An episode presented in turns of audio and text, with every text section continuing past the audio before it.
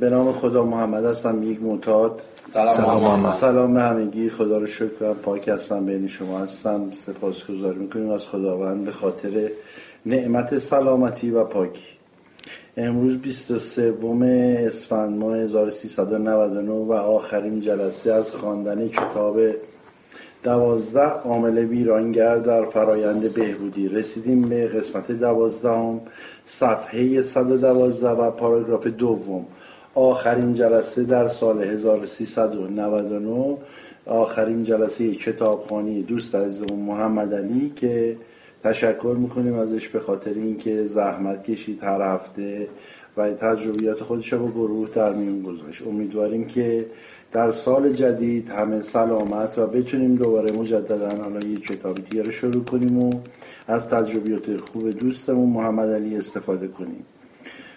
جلسه را به دوستمون محمد علی گذار می‌کنم. حالا انشاءالله بریم این پاراگراف های دو یعنی دو سه سفر رو بخونیم. بعدش هم از تجربه دوست از محمد علی در رابطه با تراز سالیانه و گذاری بهره من بشیم. مرسی.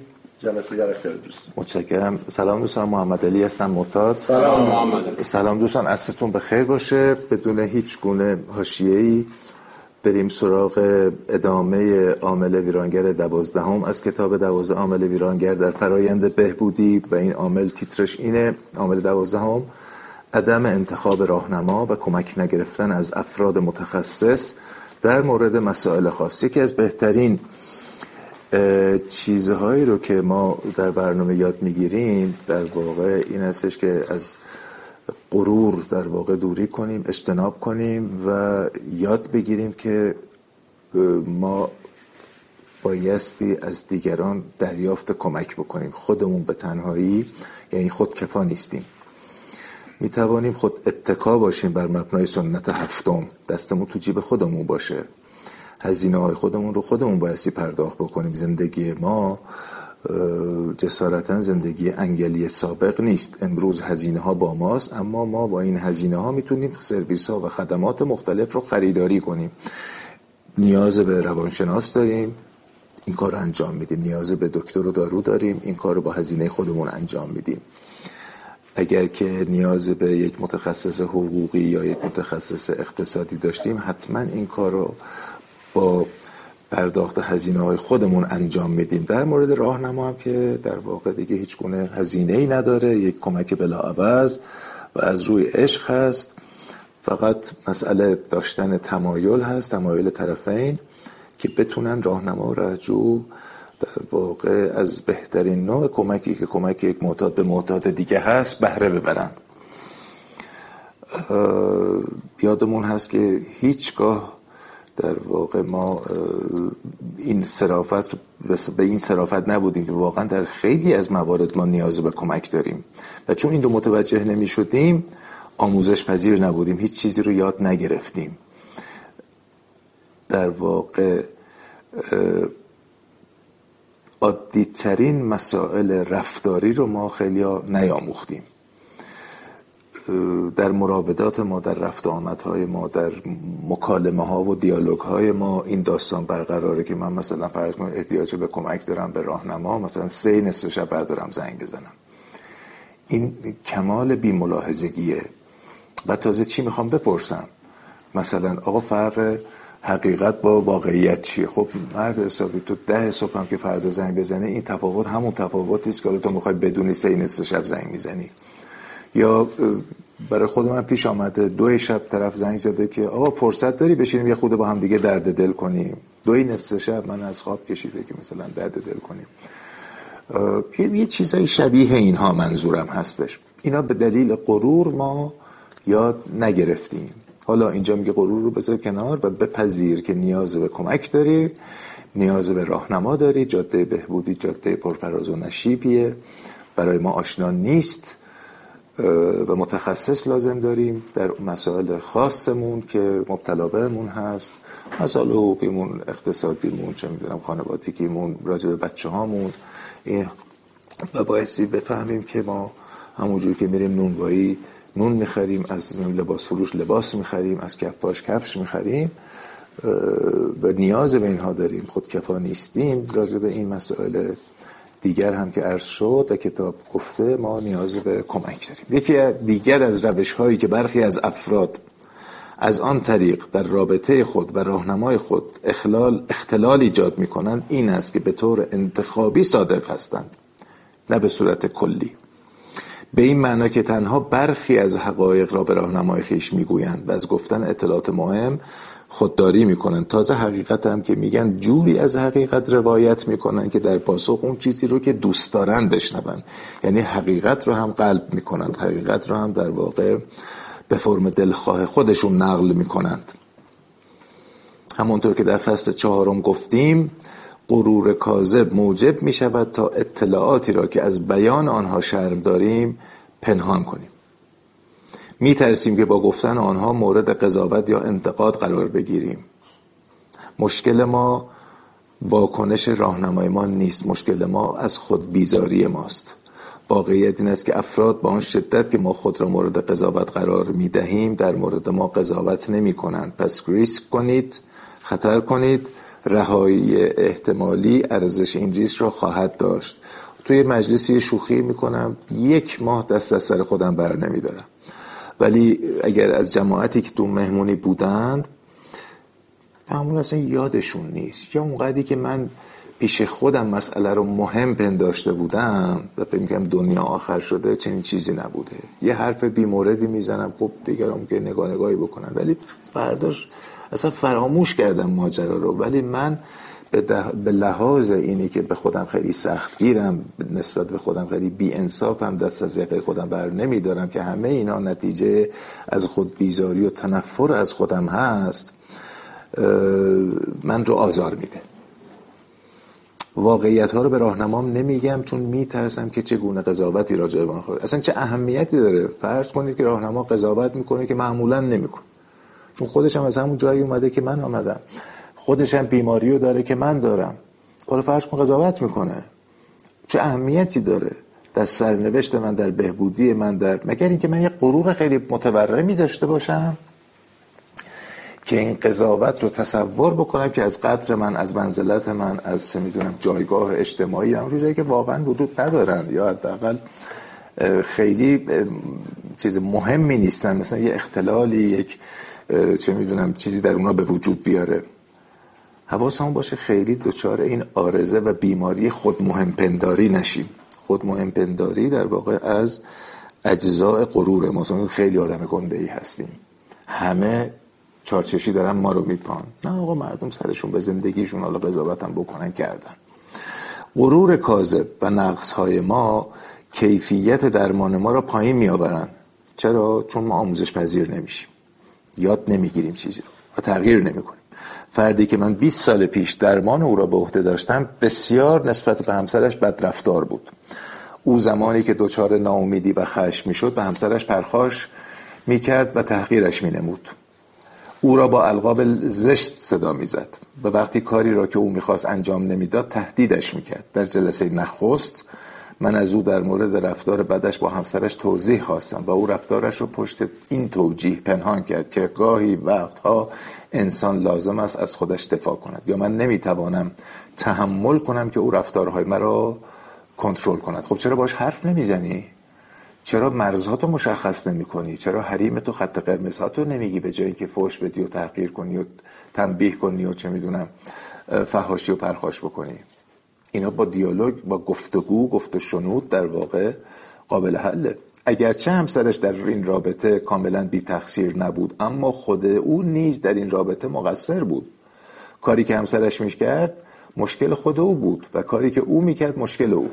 یعنی هر کسی در واقع باید سهم و نقش خودش رو ببینه. از اونجایی که نمی‌توانیم دیگران رو تغییر بدهیم و باید این رو بپذیریم شما هزار تا فوش هم که بدی هزار تا درگیری فیزیکی هم که ایجاد کنی هزار دفعه تغییر هم که بکنی اون آدمی رو که باش مشکل داری در موضع خودش مستحکم ترش می‌کنه. اون میره پشت خاکریز دفاعی میره تو مقابله. پس اگر که واقعا ما مصر هستیم که در واقع تغییری در رابطه ما با نفرمون با نفر مقابلمون اتفاق بیفته مثلا همسرمون ابتداعا بایستی نقش یا تقصیر خودم رو ببینم. و بعد در رابطه شروع کنم به گفت شنود کردن. اما او رفتار همسرش را توجیهی برای رفتار ناپسند خود قرار می‌داد. این یعنی حق به جانبی. این یعنی شیپور را از سر گشادش زدن. او از سیاست چشم در مقابل چشم یا این به آن در برای توجیه رفتار خودخواهانه و ظالمانه خیش استفاده می‌کرد. او می‌خواست همیشه برنده باشد. حق با او باشد. همسرش تحت کنترل او باشد و بر او سلطه داشته باشد. این چیزیست که ما وقتی که ازدواج می‌کنیم خیلی از ما نه لزوما همه در واقع یه حس مالکیت داریم نسبت به همسرمون. حالا من چون یه مردم اینو میگم بعضی از خانم ها اینجور هستن همجوری بعضی از آقایون هم اینجور هستن و در واقع می‌خواهند به دلیل ترس از دست دادن سلطه و استیلایی بر اون طرف مقابل همسرمون داشته باشیم که طرف رو خستش می‌کنه می‌خواد بذاریمش توی قفس. و فقط همه وجودش در همه شبانه روز مربوط به من باشه. اگه با همکارش گرم بگیره اگه توی با فک و فامیل خودش قدر من روابط صمیمی داشته باشه بخواد وقتش رو بعضی از اوقات با اونها بگذرونه ما واقعا ناراحت میشیم چون میترسیم که از دستش بدیم. میترسیم که توجهش جای دیگری باشه. من همه توجه این آدم رو می‌خوام. بنابراین سلطه جویی می‌کنم. و کنترل می‌کنم. برداشت ها و تعبیرهای او از رفتار همسرش در واقع فرافکنی های رفتارهای انتقام جویانه و ظالمانه خودش یعنی توجیه این رفتار ظالمانه این بگه چون فلانی این کارو می‌کنه چون فلانی اون حرفو می‌زنه. یعنی این دقیقا فرافکنی و رفع مسئولیت از خود کردن. آقا چطور میشه یک آدم عاقل و بالغ رفتارش مشروط و منوط به رفتارهای خوب یا بد دیگران باشه؟ و خود من چی؟ پس شخصیت مستقل من کجاست؟ پس اون نظام ارزشی و رفتاری من کجاست؟ خب من برم تو خیابون یارو فوش بده منم فوش بدم یارو درگیر بشه منم درگیر بشم یارو معدب باشه منم معدب باشم این که میشه چه می‌دونم مثل بوقلمون هر لحظه رنگی عوض بکنم من بایستی در واقع بر مبنای شخصیت مستقل خودم یک نظام ارزشی و رفتاری برای خودم بر مبنای اصول روحانی پیشنهادی برنامه داشته باشم و این رفتار اصالت داشته باشه. رفتار بی اصالت نداشته باشم که هر کی هر کاری که منم عینا همون کارو باش بکنم. بعد دیگه رفتاری اوریجینال بود و اصالت داشت رو فوش هم بده شما مؤدبانه برخورد می‌کنید. درگیری فیزیکی هم بخواد ایجاد کنه شما فاصله می‌گیرید. یه مثالی از قدیم من یادم می‌گفتن که آقا هیچ وقت دو تا آدم هم... همیشه دو تا آدم دیوونه با هم دعوا می‌کنن مثلا. هیچ وقت آدم عاقل و دیوونه هم دعوا نمی‌کنن. چون عاقله کنار می‌کشه. به دام رفتار اون دیوونه نمیافته. دو تا آدم عاقل که دیگه تکلیفشون روشنه. فقط دو تا دیوانه می‌تونن اینجوری با هم برخورد با کسی که رفتارش فیکه. نظام ارزشیش نظام ارزشی مستقلی نیست. ما بایستی این نظام رو برای خودمون داشته باشیم. و رفتارمون مشروط به رفتار بد همسرمون یا دیگران نباشه. هر بار که او از یکی از رفتارهای نامطلوب همسرش ایراد می گرفت در واقع او از رفتار خودش ایراد می گرفت او نمی توانست کارهای خود را ببیند. تو اصلا از اول چرا اجازه دی کنترلت بکنن؟ تو چرا خشت کج رو گذاشتی؟ تو چرا خط قرمزت رو تعیین نکردی؟ او نمی توانست کارهای خود را ببیند. احتمالا کنترل می کرده که کنترل می شده بددهنی می‌کرده که بددهنی در واقع متوجه رفتارش می‌شده. چون همه دنیا با ما یه جور رفتار می‌کنن. اونجوری که ما خودمون اجازه میدیم. این کار با تصویر فردی او از خودش مقایرت داشت. تصویرش این بود که حق به جانبه تصویرش اینه که بسیار داره درست رفتار می‌کنه بجا رفتار می‌کنه. اصلا حق مطلب همینه ثواب همینه. ولیکن اون چیزی که در واقعیت داره اتفاق میفته چنین چیزی است رفتار ظالمانه و آزارنده او با تصویری که از خودش به عنوان یک انسان پاک و هوشیار با بهبودی طولانی مدت داشت متفاوت بود. خودفریبی او برنامه درمانی و رابطهش را با راهنمایش دچار مشکل کرده بود. یعنی همون جایی که اون راستش رو به راهنماش نمی‌گفت که من چه می‌کنم فقط داشت می‌گفت که همسرم داره چیکار می‌کنه. او خود را در جلسات به گونه ای نشان می‌داد که گویی اصول برنامه را به بهترین صورت انجام می‌دهد. او به شکلی تحسین برانگیز برنامه را دنبال می‌کرد و طوری نشان می‌داد که گویی در بهبودی خیش موفق بوده است. مشکل این بود که او در مورد نحوه عمل کرده خیش واقعا صادق نبود.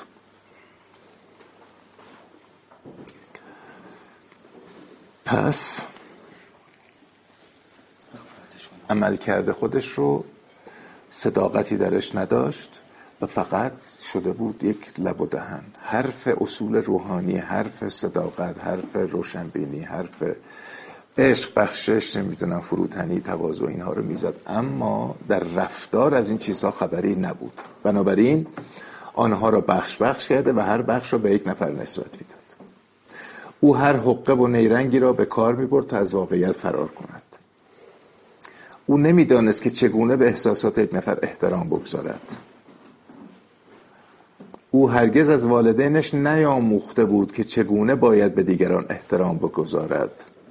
چون به خودش هم احترام نگذاشته بودن. چون خودش هم آدم مغروری بود. خودش هم نتونسته بود یا نخواسته بود که یاد بگیره. از همین رو همان حقه های کودکی خود را تکرار می‌کرد. اگرچه تربیت او تقصیر او نبود اما برای آنچه که امروز انجام می‌داد مقصر بود. چون دیگر کودک نبود و امروز پاک بود تو برنامه بهبودی بود اصول رو میشناخت و می‌تونست تعیین کنه که چه جوری رفتار بکنه. ولی کماکان مانند یک کودک بی تقصیری که در واقع یک سری از رفتارها و آموزش ها بهش القا شده همونجور کودک واره رفتار می‌کرد. بر لب و دهانش و کلامی که ازش شاد داره همه چی گل بود. ولی وقتی به رفتار می‌رسید افتضاح. وقتی با راهنمایش ملاقات می‌کرد اغلب این کار رو انجام می‌داد. این آقا می‌رفت راهنماش هم می‌دید چون این ملاقات ها تصویری را که او از خود به عنوان یک عضو فعال داشت تقویت می یعنی خودش رو توجیه می‌کرد که بله ما عرض شود خدمت شما که داریم درست رفتار می‌کنیم. من که کارم درسته من هر روز دارم راهنمام رو می‌بینم. من هر روز دارم از راهنمام در واقع باش حرف می‌زنم مشورت می‌کنم و مطلب ازش می‌گیرم. ولی این کار باعث می‌شد که از بیان رفتارهای واقعی خودش اجتناب کنه. یعنی خودش رو توجیه می‌کرد که من کارم درسته تو برنامهم ولی رفتارهای واقعیش که تو خونه انجام می‌داد این آدم به خصوصی که الان مورد بحثه رفتارهای واقعی خودش رو به هیچ عنوان در واقع بیان نمی‌کرد که تو خونه چه سلطگری داره چه کنترلگری داره پرخاش و فحاشی و درگیریاش به چه شکله. فقط می‌گفت که من تو برنامه برعکس او از خود برعکس از خود تصویر یک انسان درستکار را ترسیم می‌کرد. بنابراین راهنمای او نمی‌دانست که حقیقت امر چیست و از همین رو نمی‌توانست کمکی به او بکند. سرانجام همسر و نیز هزانت چهار فرزندش را از دست داد زیرا که با خودش و با راهنمایش صادق نبود و آشفتگی ها و به هم ریختگی های رابطش به قدری زیاد شد که یه روزی طلاق اتفاق افتاد و هزانت بچه هم ازش گرفتن به دلیل اینکه آدم متعادلی نبود به دلیل اینکه بدرفتار بود و صلاحیت لازم رو برای سرپرستی بچه هاش از دست داده بود. این, این نفاق و ریا و ارسبخ زیر رو کشیدن به اصطلاح نهایت کارش به اینجا کشید. این عدم صداقت کار به اینجا کشید. این مسئله بسیار باعث تأسف بود زیرا که راهنمایش فردی بسیار خوب بود. و اگر او کمی صداقت داشت می‌توانست از او کمک بگیرد. این داستان پایان خوبی نداشت. هیچ داستانی که وقتی که غرور کاذب آن را پیش ببرد پایان خوشی نخواهد داشت. یک دو جمله تو کتاب فقط بر امروز خیلی اینا عالیه. همین که میگه غرور باعث میشه که ما آموزش پذیر نباشیم. غرور مانع یادگیریه. غرور کشنده ماست. نه لزوما کشتن فیزیکی روح و روان ما از بین میره. چون من هیچ در دریچه ذهنم بسته است.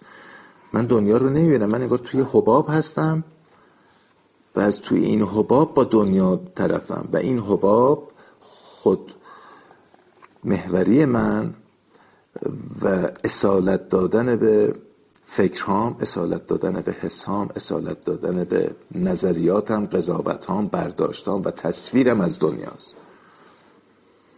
و من دنیا رو اونجوری که دوست دارم می‌بینم. آدم ها رو اونجوری که دوست دارم میبینمشون. نه اونجوری که هستن. رفتارهای خودم رو اونجوری که هستن نمی‌بینم. اونجوری که دوست دارم ببینم و از روی حق به جانبی می‌بینم. بنابراین یه آدمی مرده است. همسرش رو انتقامجو کارفرمایش رو تندخو فرزندانش رو قد ناشناس اعضای برنامه را حسود و راهنمایش را همدست با همسرش می‌دانست. خب اینجوری میشه دیگه. این این دیگه به برداشت های خودت اصالت میدی اعتبار میدی اینجوری تش نگاه می‌کنی. چون ما انحراف فکری معتادگونه داریم. ما ذهنمون پر از سوء تفاهمه. راجع به همه چیز و همه کس. عدم صداقت او با خود و راهنمایش بهبودیش را با بحران مواجه کرد. او به جای اینکه بیشتر نگران حفظ زندگیش باشد نگران حفظ آبرویش بود. آبروی یعنی این غرور دیگه. غرور من از بین نره. بله نگران حفظ آبروش بود و این باز از سر غروره که ما حاضریم منافع خودمون مسائل خودمون و دیگران رو به خطر بیاندازیم که می‌خواهیم آبرومون حفظ بشه. آبرو همون اون جنبه است که در واقع جامعه به ما داده که این مثلا آدم متدینی آدم مقدسی آدم خوبیه کارش درسته و ما از اینها یه هویت ساختیم به نام آبرو و مرتبا مترصد هستیم یا نگران این هستیم که این چیزی رو که دیگران برای ما ساختن تصویری که دیگران ساختن اون تصویر خودشون بزنن یا دیگران دیگه بزنن بشکنن. یه چیز قلابیه یه چیز فیکه. خب بسا بشکنن. چه اتفاقی میفته؟ هویت اصیل من که این نیست که فردیت من که این نیست. این شخصیت منه. دیگران ساختن دیگران هم بشکننش هیچ اهمیت ولی ما همش نگرانیم در طول زندگیمون نگران حفظ آبرو. آبرو اون هویتی است که جامعه و دیگران به ما نسبت دادن. ما اگر یه جایی پولی به فقیری مثلا این آدم سخاوتمندیه. این میشه بخشی از هویت من. یه جایی معدبانه و محترمانه عجب آدم با پرستیژی عجب آدم جنتل جنتل دوستم جنتلمنشیه. جنتلمنیه. و اینا رفته رفته جمع میشه یه چیزی به عنوان شخصیت و آبرو بر من ساخته میشه. و من همش نگران این چیزی هم که در واقع محصول ذهن دیگرانه. و چون خوشایند بوده من برای خودم گرفتمش ازش هویت می‌گیرم و به هیچ عنوان نمی‌خوام دستش بدم. حالا این وسط دارم له میشم ولی کن این باید حفظ بشه. کمک یک مشاور. و راهنمای با تجربه می‌تواند همان چیزی باشد که ما برای پیشروی در برنامه بهبودی خود به آن نیاز داریم. اما مسائلی هستند که جهت حل آنها کمک گرفتن از یک متخصص ضروری است. شما این مشکل دادگاه و مسئله حقوقی در شما بایستی با یک حقوقدان صحبت بکنید. راهنما فرد صاحب صلاحیتی نیست. یک حقوقدان یک وکیل متخصص امور حقوقی راهنما متخصص امور بهبودیه. مثلا در مورد مسائلی همچون افسردگی شدید، استراب، مشکلات رابطه ای، مشکلات روانی ناشی از آسیب های دوران کودکی، اختلالات جنسی، بیخوابی، خشم، خشم غیر قابل کنترل، منظور خشونت و از خود بیزاری شدید، اعتیاد جنسی، ترس از روابط اجتماعی، انزوا، شکست های حرفه‌ای، افکار مداوم در مورد خودکشی که باز اونم ناشی از افسردگی بسیار لول بالا سطح بالا هست و امثال اینها اینا چیزهایی که باید از متخصص کمک بیم راهنمای ما. و هر عضو بهبودی دیگری صاحب صلاحیت نیست. می‌تونه دوست بهبودی من پزشک باشه طبیب باشه. من توی مطب بش می‌تونم برم اونجا و ازش با پرداخت حق المشاوره مشاوره بگیرم. در فضای بهبودی در فضایی که ما تو جلسه شرکت می‌کنیم اساسا طرح این موضوعات به منظور گرفتن راهکار و کمک کار درستی نیست. ولی اگر حالا راجع به افکار ناجوری که دارم می‌تونم مشارکت بکنم ولی که دارم میگم که دیگران بیاد به من راهکار بدید نه. این بچه ها صلاحیت این کار رو ندارن. اگر احساس کردید که نیاز دارید به نزد یک در روان درمانگر بروید در مورد این موضوع با راهنمای خود صحبت کنید و دلایل خود را با او در میان بگذارید. اگر راهنمای شما مخالف رفتن شما به نزد روان درمانگر است دلیل آن را از او سوال کنید. اگر نظر او شما را متقاعد نمی کند مسئله را در یکی از جلسات مطرح نمایید تا بتوانید نظرات سایر اعضای برنامه را نیز جویا شوید. در نهایت شمایید که باید تصمیم بگیرید. ببینید دوستان راهنما فقط یک نظر مشورتی یا و دوستان دیگر می‌تونن نظر مشورتی بدن. خیلی خوب. ولی تصمیم با شماست. همونجور که مسئولیت تصمیم با خود خود شما خواهد بود. این کار شما بدان معنا نیست که نسبت به راهنمای خود وفادار نبوده اید. بعضی تو جلسات پرسش و پاسخ این سوالات رو مطرح می‌کنن در نهایت در واقع رازداری. چون از جواب راهنماشون احتمالا قانع نشده می توانید پیش از این کار او را از تصمیم خود مطلع سازید. می‌تونم مطلع نسازید که می‌خوام از دیگرونم بپرسم. فراموش نکنید که راهنمای شما تنها یک انسان است و ممکن است دچار جبهگیری های فردی شود. پس میتونیدم نگید. حالا اگه فکر می‌کنید که ممکنه جبهگیری با شما بکنه. اگرچه در یکی از سنت ها عنوان می شود که ما هیچ نظری در مورد مسائل خارجی نداریم اما برخی از افراد برداشتی اشتباه از این سنت دارند.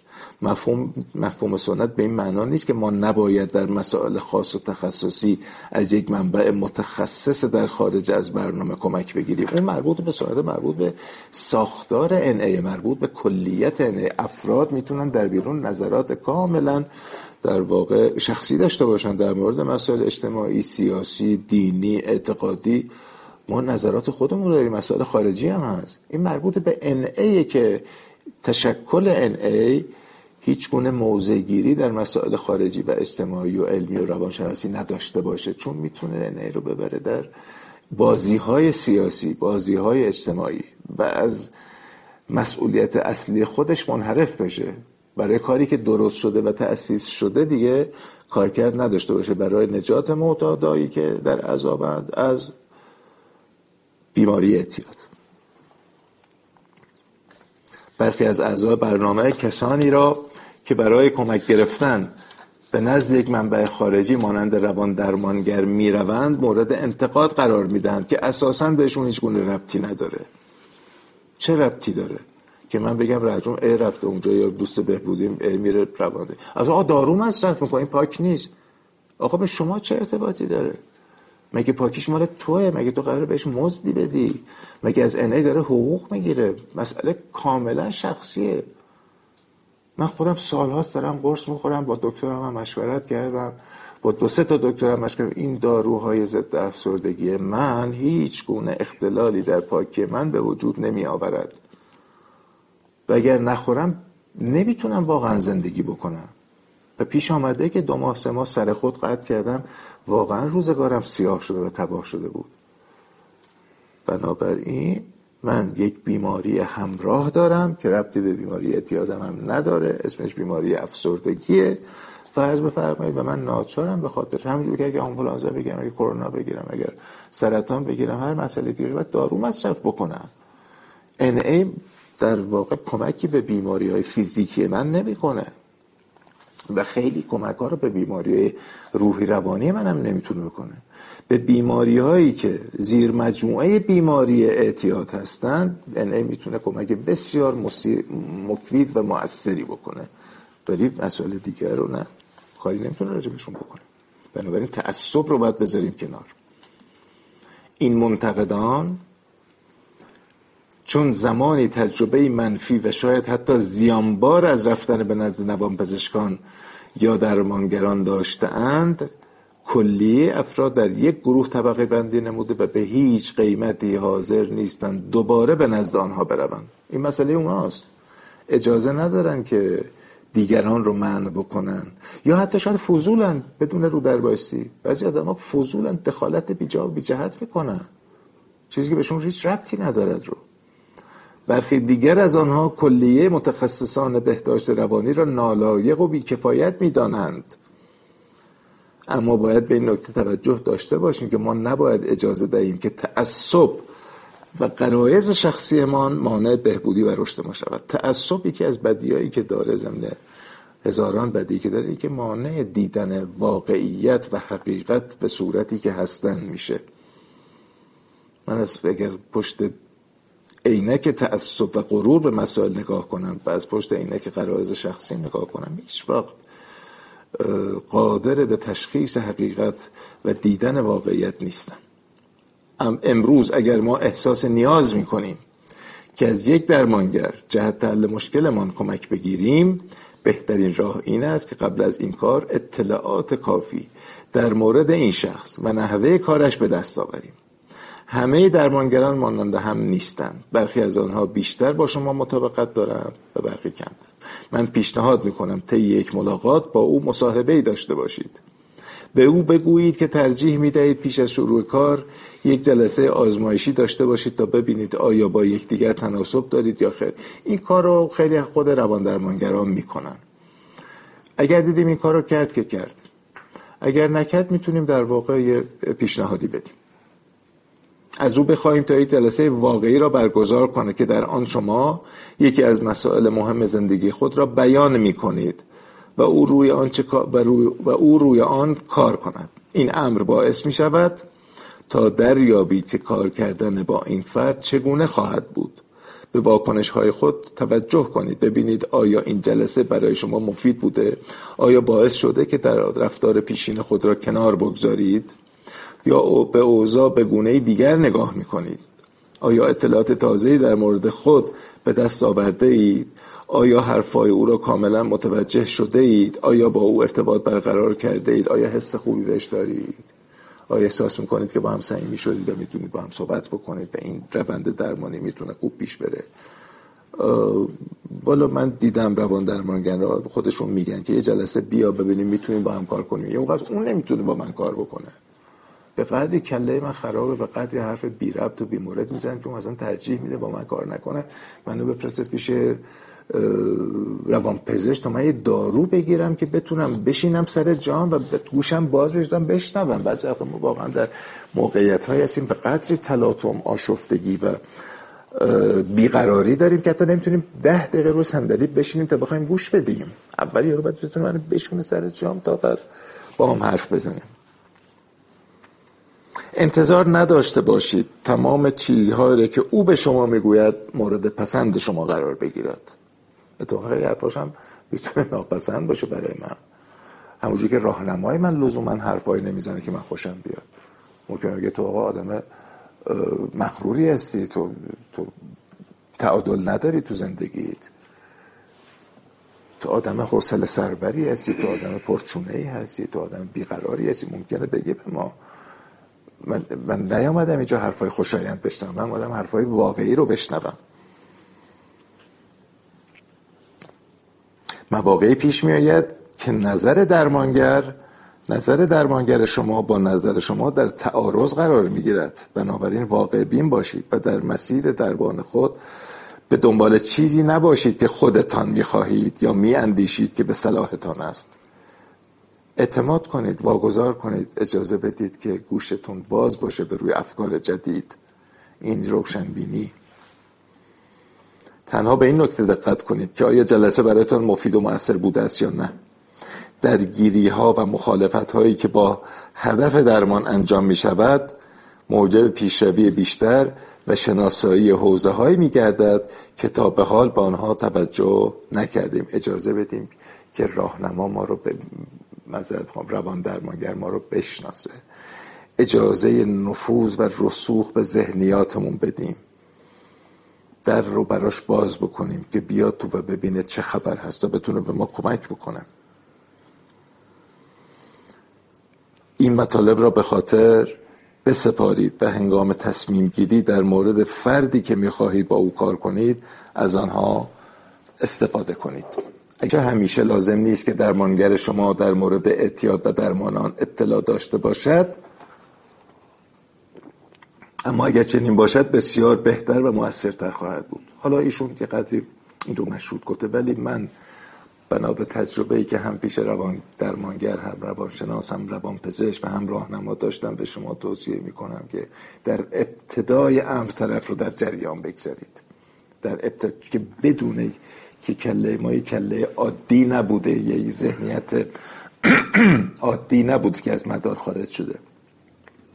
بدونه که اعتیاد با ما عجینه تک تک سلول های ما درگیر بیماری اعتیاد نه لزوما مواد مخدر. تا بتونه با دید بازتر و بهتری چشماندازی به ما داشته باشه و روی کرده صحیح به بیماری ما. اما درمانگری که خود در مورد اعتیاد دوازده قدم تجربه دارد. بهتر از هر کسی می‌تواند به شما کمک کند تا روش را که از طریق آن در بهبودی خود اختلال ایجاد می‌کنید را شناسایی کند. یک خطم از بالا جا موندن بخونم. درمانگری که با بیماری اعتیاد آشنا باشد صرف نظر از آشنا بودن او با برنامه دوازده قدم می‌تواند بهتر به ما کمک کند. معمولا حالا تو ایران که اینجوره معمولا آشنان. دکتر روانشناس روان پزشکا و روان درمانگرا بسیاریشون آشنان چون خیلی مسئله جدیه دور ایران. مسئله اعتیاد آمارا خیلی وحشت افزاست.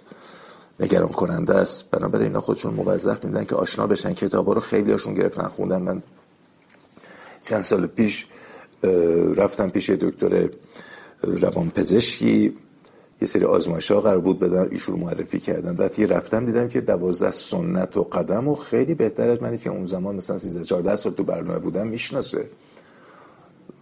خیلی راحت و خیلی خوب با اطلاعات جامع راجع به اینا صحبت می‌کرد. و گفتم انیم دوست داشت که خب مثلا صحبت بکنه و قدی ببینه که ما چجوری نگاه می‌کنیم به این قدم ها و اینا.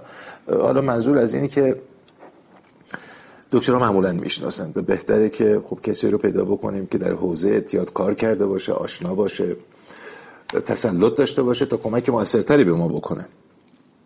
به خاطر داشته باشید که شما یک مصرف کننده هستید و از یک بیماری ناعلاج و پیشرونده رنج می‌برید. و مصرف هر گونه داروی روانگردان امکان بازگشت شما به اعتیادتان را افزایش می‌دهد. هدف درمانگر کمک به شماست. اگر از اعتیاد شما اطلاعی نداشته باشد ممکن است برای درمان شما در روش درمانی خود داروهای روانگردان برای شما تجویز کند. او این کار را تنها جهت درمان شما انجام می‌دهید و این شما هستید که باید او را از چگونگی بیماری خود آگاه سازید. اگرچه درمانگر مسئول درمان شماست؟ اما این شما هستید که در نهایت مسئول زندگی خیش هستید و این ما هستیم که باید اطلاعات لازم و کافی رو در مورد بیماری اعتیاد اون به اون بدیم و اون بدونه که داره با کی طرفه و چه نوع دارویی باید تجویز بکنه.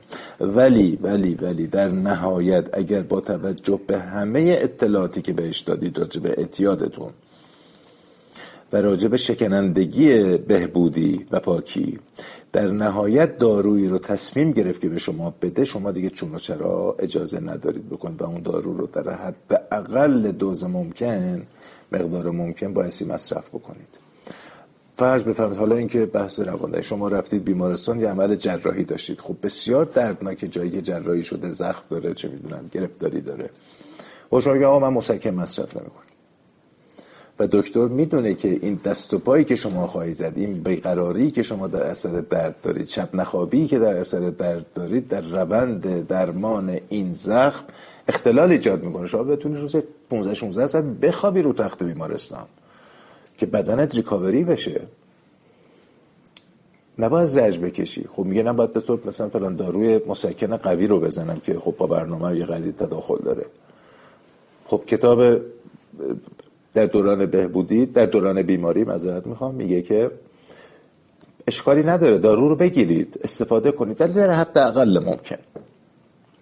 نه اینکه اگر قراره که فرض کنید که دو تا از اون آمپول مسکن به شما بزنن بگه آقا میشه مثلا چهار تا بزنی. نه بگه به جای دو تا یکی بزن به من. من بقیهش خودم تحمل می‌کنم. درسته لذت میده خوابیدو تخت بیمارستان میفرسته تو هپرود نه درد متوجه میشی نه چیزی و مرتبا در بین عرش و فرش داری سیر بکنی اما که ما یادمون نره که بیمار هستیم و اینکه الان رو تخت بیمارستان و جراحی و زخم و چه می‌دونم جراحت داریم توجیه خوبی نیست و توجیه درستی نیست که ما حد اکثر داروهای مسکن رو بخوایم استفاده کنیم. به حداقل بایستی کفایت بکنیم. ما بیماریم این نباید فراموش بکنیم. اگر با درمانگر خود راحت نیستید یا فکر می‌کنید که اون نمی‌تواند کمکی به شما بکند جلسات درمانی خود را با او قطع کنید. اگر به هر دلیلی درمانگر فعلی شما مناسب شما نیست می توانید او را رها کرده و به دنبال درمانگر دیگری برای خود بگردید. پنیسیلین می تواند زندگی یک نفر را نجات دهد اما فرد دیگری را که به آن حساسیت دارد می کشد این یادمون باشه که ما مسئول زندگی خودمون و مسئول پاکی خودمون هستیم مسئول بهبودی خودمون هستیم. و می‌تونیم پزشکمون رو عوض کنیم روان درمانگر و یا مشاور خودمون رو عوض بکنیم. ما مسئول زندگی و صحت زندگی خودمونیم. همان گونه که در ابتدای این فصل گفتم خود اتکایی جسورانه و غرور کاذب تصویر نادرستی را که ما از خود ساخته ایم و مانع می گردد در موقع نیاز از دیگران کمک بگیریم مورد حمایت قرار می دهد خود اتکایی یا خود کفایی اینجا باید میذاش خود کفایی جسورانه و غرور کاذب. اجازه نمیده از دیگران کمک بگیریم که خب توضیحش رو در طول این مباحث عرض کردم خدمتتون. چون غروره. غرور مانع کمک گرفتن پس مراقب این دو باشید. خود اتکایی یا خود کفایی جسورانه و غرور کاذب. ما میریم پیش روان درمانگر پیش روانشناس داد سخن میدیم.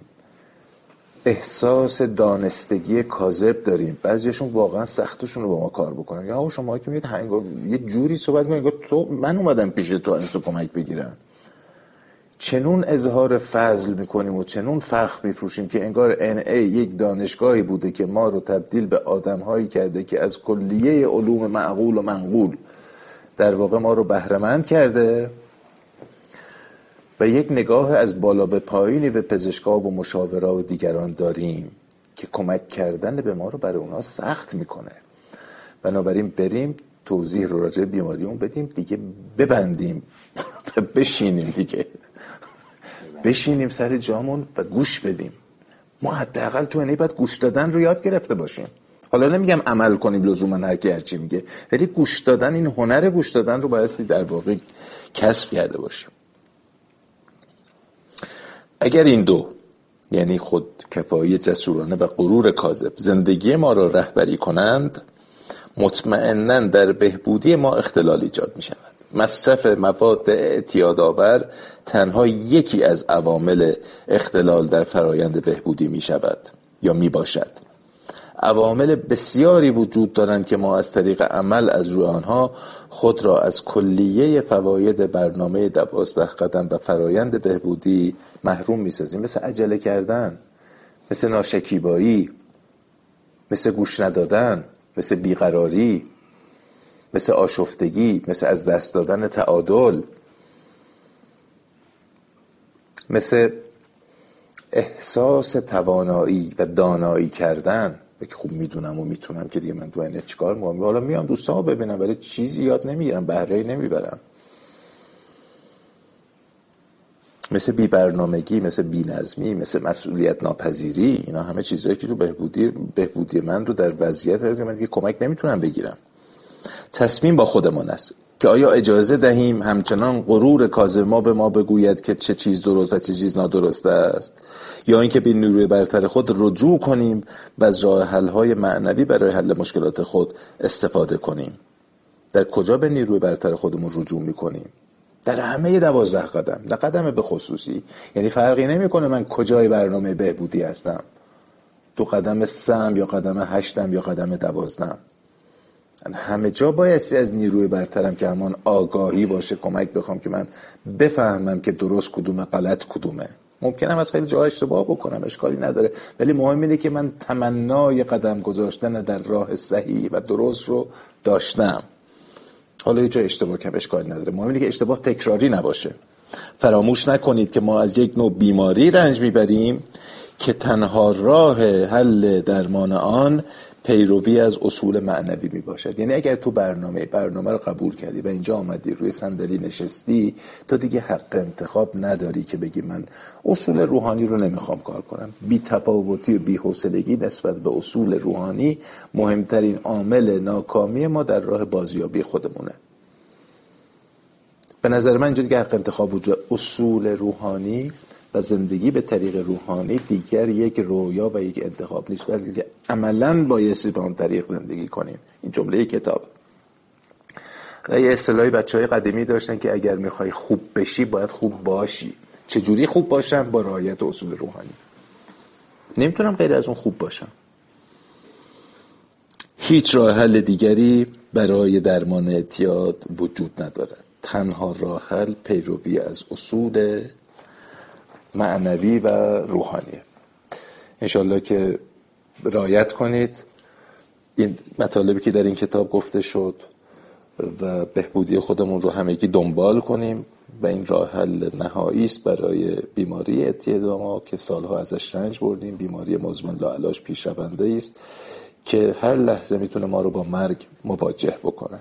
خیلی باید حواس جمع باشیم نسبت به این این کتاب تمام شده. بخشی داره به نام نظرات پیشنهادات و نظرات رهایی نظرات نهایی که اینو خودتون بخونید و ببینید برای شما چه نظراتی میده و چه پیشنهاداتی میده که اگر کارهایی هستن که باید اجرا کنید که حتما بخونید و اجرا کنید. اگر چیزایی هستن که بایستی به صورت تئوری در ذهنتون داشته باشید اونم به همین منوال در واقع دنبال کنید. به حال کاری که من باید انجام می‌دادم راجع به این کتاب دوازده عامل ویراگر در فرآیند بودی به کمک دوستانم سعید و علل خصوص محمد که همیشه همراه من بوده است تو جلسات حضوری چه جلسات آنلاین. به حال کار کار فردی نبوده دوستان دیگه مشارکت کردن و به هر حال ما این رو تمامش کردیم به سرانجام رسوندیم. برای همتون دعای خیر می‌کنم و به خدا میسپارمتون.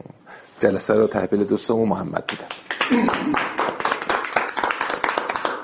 تشکر می‌کنیم از دوست عزیزم محمد علی که در طی این مدت زحمت کشید و این کتاب رو خوند و تجربه با گروه در میون گذاشت.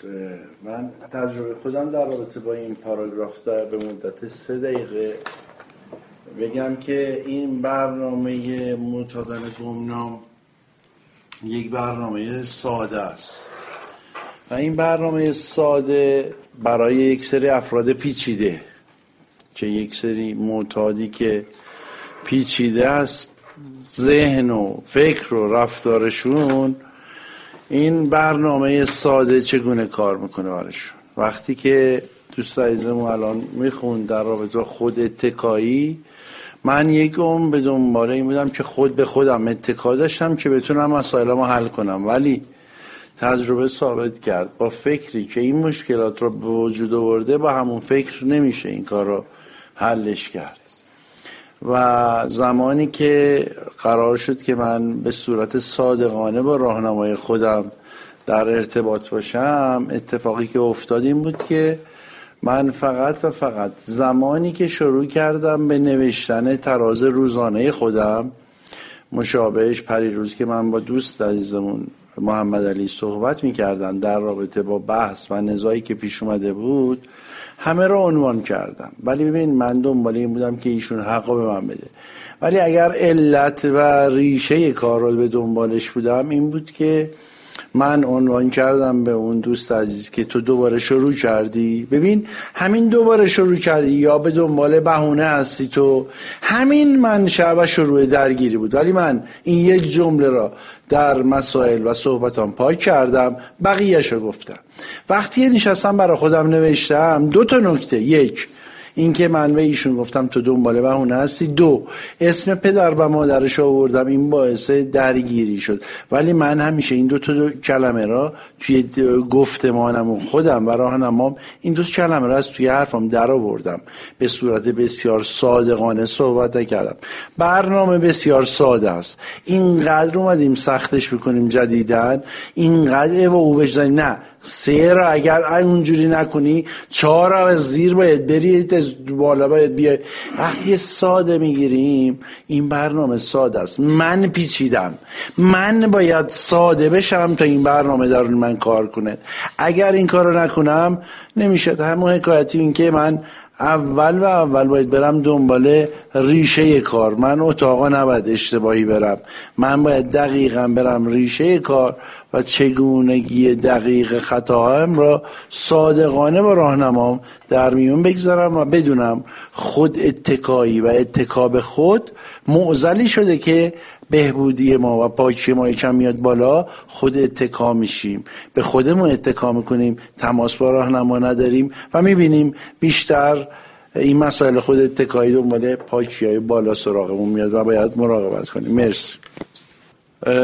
رسیدیم به آخرین قسمت که قرار شد دوست عزیزمون محمد علی تجربه شد در رابطه با تراز نوشتن و اینکه تراز سالیانه و سپاسگزاری ما بتونیم از تجربه دوست عزیزم محمد علی استفاده کنیم تشکر می‌کنیم از دوستان به خاطر همراهیشون پیامای امیدوار کننده ای که می‌دادن. تشکر می‌کنیم از دوست عزیزمون سعید بابت ضبط اینا و ارسالش تو گروه و مدیریت فایلاش. اینا زحمت داره. هر روز و هر جلسه این زحمت کشید. تشکر می‌کنیم از دوست عزیزمون محمد علی به خاطر حضورش. به خاطر فضایی که در اختیاری ما میذاش و اجازه می‌داد توی حریم خصوصیش ما وارد بشیم. تشکر می‌کنیم از از همه دوستان و همراهان تشکر می‌کنیم. به امید اینکه در سال جدید با یک کتاب جدید بتونیم شنبه های دیگر را انشاءالله از فکر می‌کنم 15 هم به بعد بتونیم در خدمت دوستان باشیم به شرطی که عمری باشه مراقبت بکنیم از خودمون در روز از این بیماری خبیث کرونا به دور باشیم و بتونیم بهبودیمون رو با هم دیگه ادامه بدیم. تشکر و سپاس از همه دوستان.